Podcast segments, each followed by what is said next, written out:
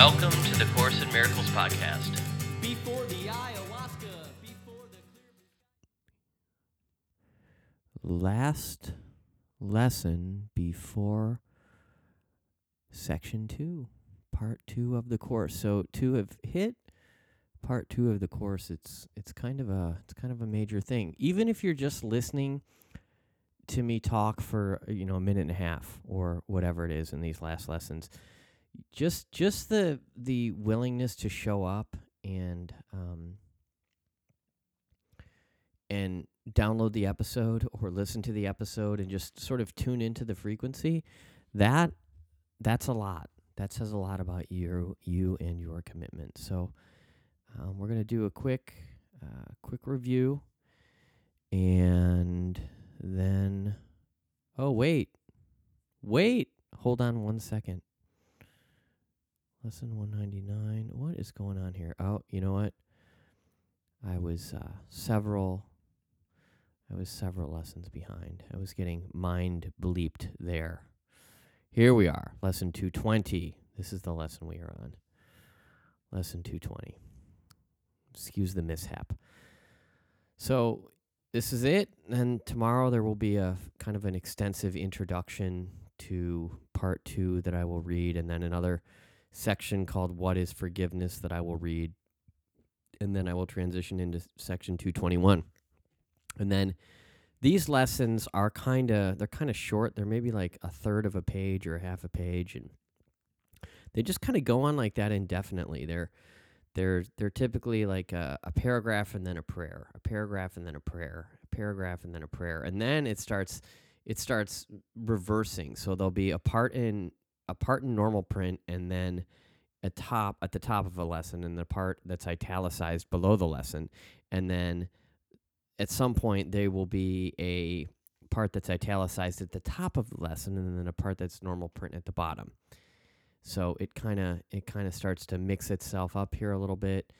Um, so you just never know the kind of tricks that ACIM is going to throw our way. I went to the coffee shop today, and um, and uh, just opened the book, and I just started I just started flipping through. So I just found a table at the coffee shop and I opened the Course in Miracles with no other distractions, and I just oh that's a that's a cool lesson. I'll read I'll read some of that, and then I flipped through another lesson. I was somewhere in the hundreds, 150 ish, kind of in that vicinity of the lessons, and I just kind of turned a couple pages, and oh that looks like a cool lesson. I'll just read a couple paragraphs of that, and oh there's a cool prayer. I'll just read that prayer, and oh I just eh, there's a that that sentence catches my eye or look at that that part I highlighted 7 years ago. I'll read over that again. Oh wow, that's cool. And I kind of did kind of did it like that. Just to stay engaged, you know, and and the real trick with Course in Miracles is or or any kind of spiritual stuff, any kind of if you have a relationship with God, the the trick is when you're going crazy when life is just too flippin' much, you pause and you ask God, hey, I can't do this, will you? Hey, I can't do this, will you?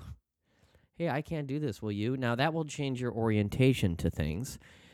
It may not require that you do any less, that you're just giving up. So, giving up is not surrender, but it might reorient you towards whatever it is that you were facing. It happened to me today. I got a new guitar amp turned out to be kind of a piece of crap. I'm a little bit disappointed, but it's an amp that I can just take anywhere. runs on batteries, and I can just plug it in.